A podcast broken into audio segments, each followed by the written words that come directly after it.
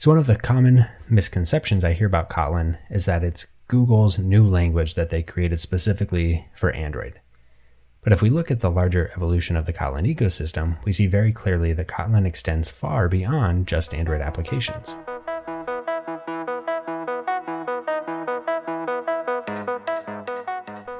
Welcome to the Goobar podcast, where we talk about building great software and helping others do the same.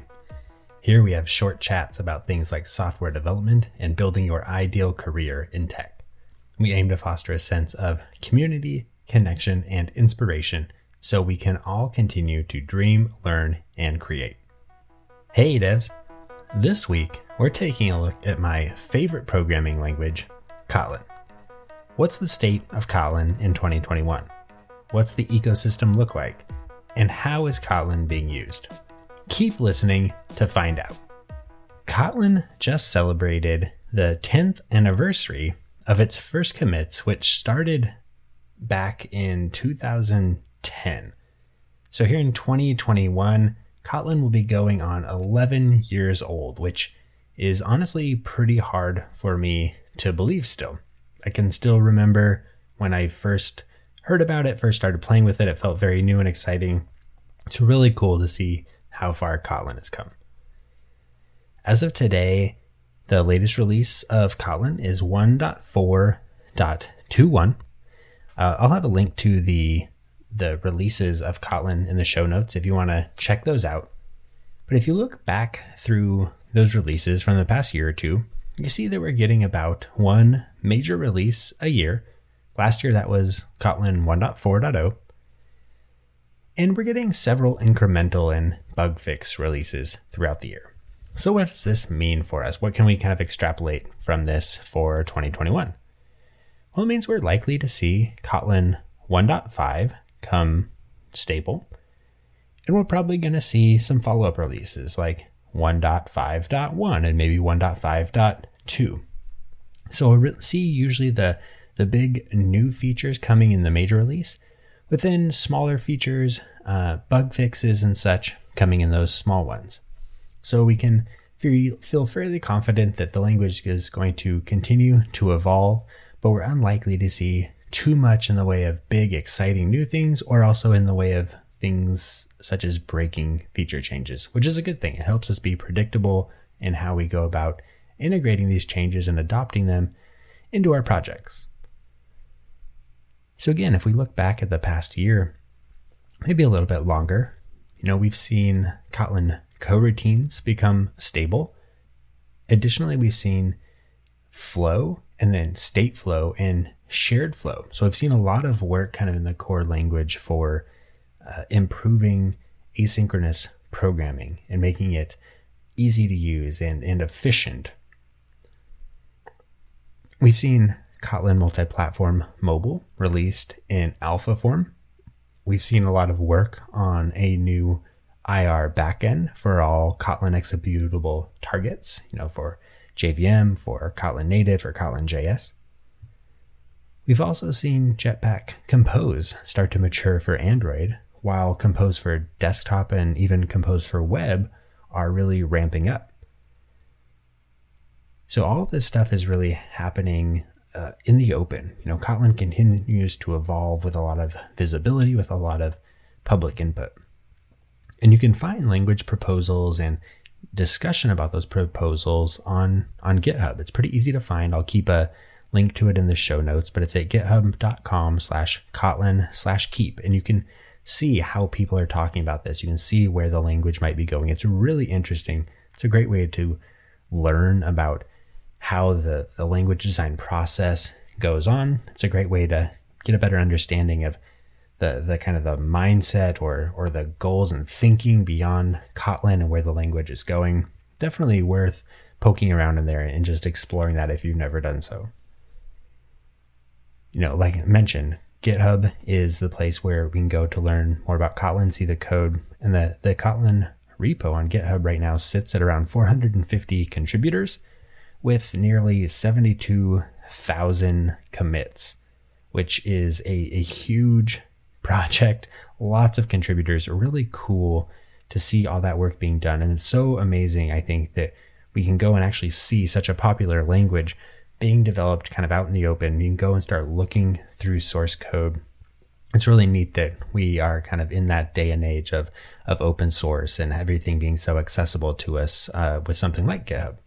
Now, during the, the past 10 to 11 years of growth and evolution, Kotlin has gone from kind of the scrappy new language on the block to the second most popular JVM language behind Java, or at least according to the uh, JVM ecosystem report that came out in early 2020. Again, I'll have a, a link to that in the, the show notes. According to that report, Kotlin accounted for around 5.5% of JVM language usage, trailing by a large margin to Java's dominance at 87%.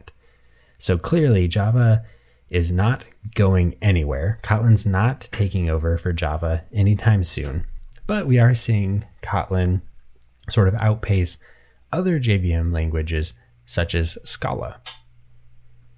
Now, while it's maybe not dominating the JVM ecosystem yet, since Google first announced support for Kotlin back in 2017, Kotlin's popularity among mobile developers has definitely grown rapidly. In 2019, Kotlin became Google's recommended language for Android, which fueled that even more. And today, Google's numbers claim that over 60% of professional Android developers are using Kotlin, and that 70% of the top 1,000 apps on Google Play are using Kotlin. Now, we should probably take these numbers with a grain of salt but it does suggest that Kotlin is being used widely in the Android development ecosystem and that it's gaining traction because just a few years ago, those numbers would have been much, much smaller. So I think this uh, suggests that Kotlin definitely has found a strong community within Android and will likely continue to grow, um, especially with Google's mindset of Kotlin first these days. The fact that Kotlin is the default, the recommended language for Android, we're just going to see Kotlin's popularity continue to grow in that space. This podcast is supported by awesome listeners like you. If you enjoyed the podcast and find this episode useful, please consider subscribing and leaving a review. It helps out the show and lets me know how to best serve you all with future episodes.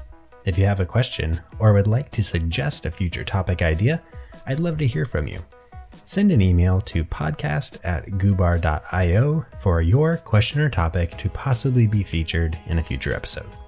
And now, let's get back to more Kotlin. So, as Kotlin has grown old, older, it has continued to evolve. 2020 saw a big change to that evolution story when uh, Roman Elizarov took over for Andrei Breslav as the new project lead. Roman was the, the driving force behind Kotlin coroutines, so he's a very great choice uh, for taking over on the project here. Uh, I have no doubt that the future of Kotlin is in great hands, and we've seen that since that transition. We've seen that in the months um, since then with the, the roadmaps ahead, just the way that the, nothing has really gone off the rails. We just feel very confident that Kotlin is going to continue to evolve in a very positive direction. Now, as we start looking in that direction, I think there's three areas that sort of I have seen, and also three areas that kind of come through when you start looking at the, the Kotlin public roadmap. And so those three areas, as, as I'll describe them, are continued growth into server-side JVM applications, continued development of Jetpack Compose, uh, Compose for desktop, Compose for web, and then just the general Kotlin multi platform story as well. So, one of the common misconceptions I hear about Kotlin is that it's Google's new language that they created specifically for Android. But if we look at the larger evolution of the Kotlin ecosystem, we see very clearly that Kotlin extends far beyond just Android applications. Today, there are a number of Kotlin based frameworks for building server side applications as well. We have uh, Ktor, which is from JetBrains, and they've been working on, which is built from the ground up using Kotlin as a solution for asynchronous client server work. So with Ktor, you can build fully functional uh, web based applications, whether that's a backend, whether that's your front end. You can use it for client server work and multi platform projects. It's really a, a, cool, easy to, to use library. Um, and if you are familiar with Kotlin and maybe not so familiar with um, writing kind of client server code, I'd encourage you to check it out because it's, like I said, it's easy to get up and running with, and you can actually start learning a lot just about building a simple uh, server application while using a language that you're comfortable, which is really helpful. Now, beyond KTOR, Spring Boot has really strong support for Kotlin, and the the Spring and Spring community, or excuse me, the Spring and Spring Boot community have you know wide adoption. So the fact that Kotlin is um, works great in those ecosystems, works great with that tooling. I think we'll continue to see more and more Kotlin in that space. And then there's some other kind of more more niche frameworks here as well that are taking advantage of Kotlin. And one of those that I hear people mention um, from time to time is Quarkus, which is a JVM based framework for building microservices. And they continue to invest support in Kotlin as well. And, and another one that I, I don't know as much about, but I believe is HTTP 4K, I think. This one I didn't have in my notes, but I'm just mentioning off the top of my head. Uh, but but yeah, so we see that you know there's development of multiple frameworks out there for writing server side code in Kotlin. Uh, I, I also see anecdotally more uh, developers and, and dev teams that seem to be using Kotlin for backend code. So I think that's a, a trend that we will continue to see in 2021 and beyond. Now, if you're an Android dev, one trend that you're probably already been following and are really excited to see evolve is that of Jetpack Compose. If you're not familiar, Jetpack Compose is the new in development UI toolkit for Android.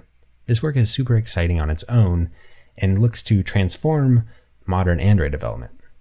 But even more intriguing beyond that is the work being done to make Compose a cross platform solution for UI development in general. Compose for desktop is already available for preview, and Compose for web is at least being played with to some extent, with hints that you know more work and more official support will be coming down the line. Now, from a more technical look at this, a lot of the, the work supporting Compose is all being done under the hood and kind of based on the updated IR backend for, for you know, Kotlin JVM, Kotlin JS, and Kotlin native targets. Now, the, the IR or intermediate representation provides a, a more unified compiler backend for building all Kotlin executables. So it means that as the as the compilation process is happening, there is more of a shared pipeline going from Kotlin to each of sort of the the negative the the native executable targets, whether you're compiling for JVM or Kotlin JS or for a native platform like iOS. So for us as developers, this hopefully means that we're going to get features faster, we're going to get better optimized compilation processes, um, more bug fixes, all with more efficient um, execution from the, the JetBrains team.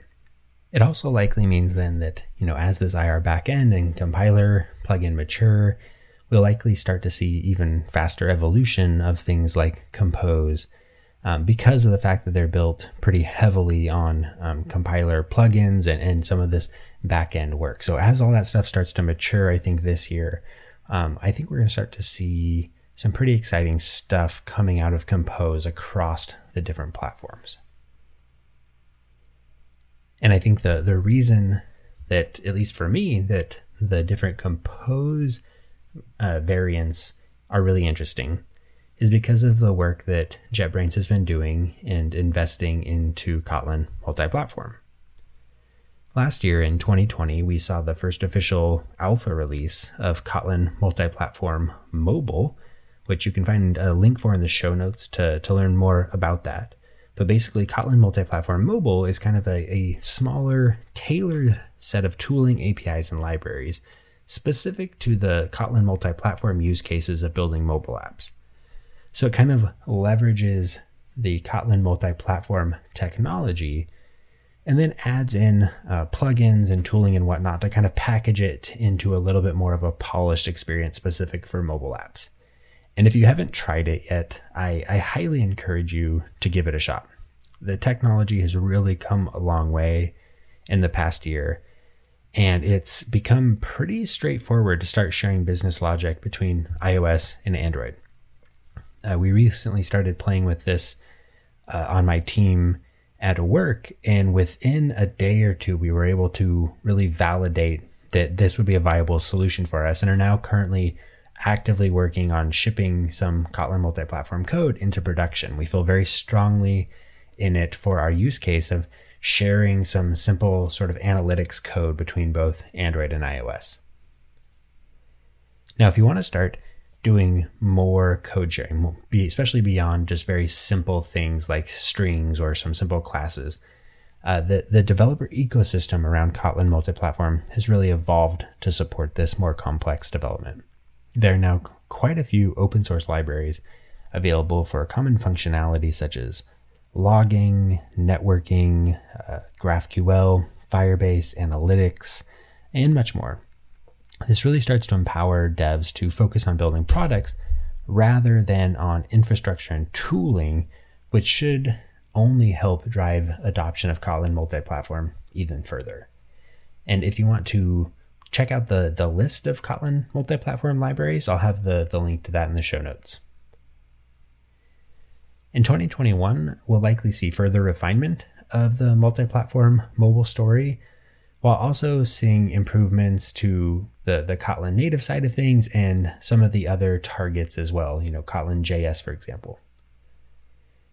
I, I also hope that we start to see more success stories from teams using this technology and, and more tutorials for devs looking to learn more about Kotlin multi-platform. I think there's still a lot of trail to be blazed in this regard on the developer education side, and I think it'll really help as the tooling stabilizes, it'll become easier to kind of create tutorials and it'll become easier for others to learn, which then hopefully just drives adoption even further. Now, the, the last thing I just want to touch on for the, the state of Kotlin 2021 is where you can go to learn more about all things Kotlin. Now, there's a lot of resources out there, and it can be difficult to sift through all of them and find what you're looking for. If you're just starting out with the language, then you probably want to learn some fundamentals, which thankfully doesn't change as often with new releases, which means that older learning resources are usually okay. And I have a couple that I think are still quite helpful. So I have several playlists on my YouTube channel that help learn the basics of Kotlin syntax, how to create a simple project where you can start playing with Kotlin, uh, I'll have the link to all of these learning resources in the show notes. Uh, I also have a two and a half hour course on Free Code Camp that compiles a lot of these smaller tutorials into one larger single tutorial.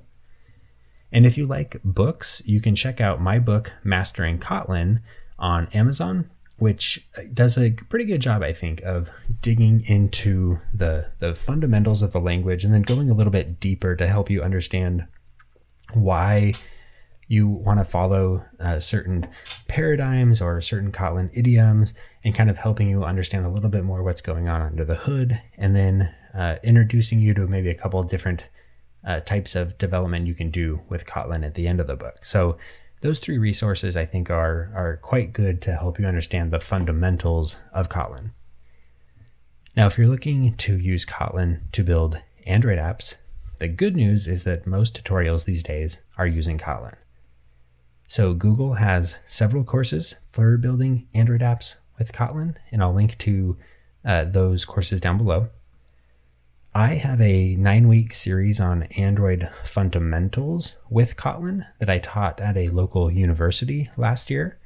Um, so I have all nine of those lectures in a playlist on YouTube, and you can check those out. I think it's roughly 15 hours worth of content. So it does a pretty deep dive into building a, a simple Android app using Kotlin, using some of the uh, Android Jetpack libraries. And then uh, on YouTube as well, you know, there's two awesome YouTube channels that uh, most of you probably very familiar with at this point because they have, I think, both probably by the time you're listening to this will have over 100,000 subscribers. But uh, Coding with Mitch and Coding in Flow both have a lot of great tutorials, and many of which are using Kotlin these days. I think, in particular, Mitch's channel has an awesome series going on lately, specifically for Jetpack Compose. So that'd be a great resource to check out. And then finally, just a couple miscellaneous things here. Uh, if you want to stay up to date on just the, the Kotlin ecosystem or some of the more cutting edge stuff, definitely check out the Talking Kotlin podcast. Uh, it's a great resource. Talk to a lot of different developers in the community who are doing interesting things with Kotlin. Great way to stay up to date. Another interesting resource out there is Compose Academy, which is a website developed by uh, Joe Birch, who is a great developer, a great guy, Google developer expert, and he's put together this um, website for people to start learning Jetpack Compose. And you can find that at uh, compose.academy nice little bite-sized tutorials on very specific um, pieces of, of functionality and specific APIs uh, that you can leverage to start building apps with Jetpack Compose. And then lastly, there is now an official Kotlin YouTube channel as well. There's not a lot of content there yet, but I imagine and I am hoping that it'll become a pretty good resource for new info moving forward. So you can find a link to that Kotlin YouTube channel again in the show notes down below going to wrap it up there because that was a lot. And at this point, you know, talking too much more would start to be just conjecture. And I don't want to uh, drag on for too much longer. So, you know, we looked at a lot of things. We looked at where Kotlin is today, how it's been evolving, and some of the areas where I think we'll see continued investment in 2021. Uh, I know I dropped a lot of links. So, again, all of those links will be in the notes so you can find the learning resources, some of the the numbers, some of the frameworks and things if you want to learn more about any of that stuff. If you enjoyed the episode, please, I would encourage you to, to leave a review or leave a, a shout out on social media or something. And, and be sure to subscribe for future chats about software development and career. And remember, if you have questions or topic ideas, I'd love to hear from you. And you can send those into podcast at goobar.io for your question and idea to possibly be featured in a future episode. As always, thank you so much for listening. Remember to dream, learn, and create, and I'll catch you all in the next episode. Until next time, devs.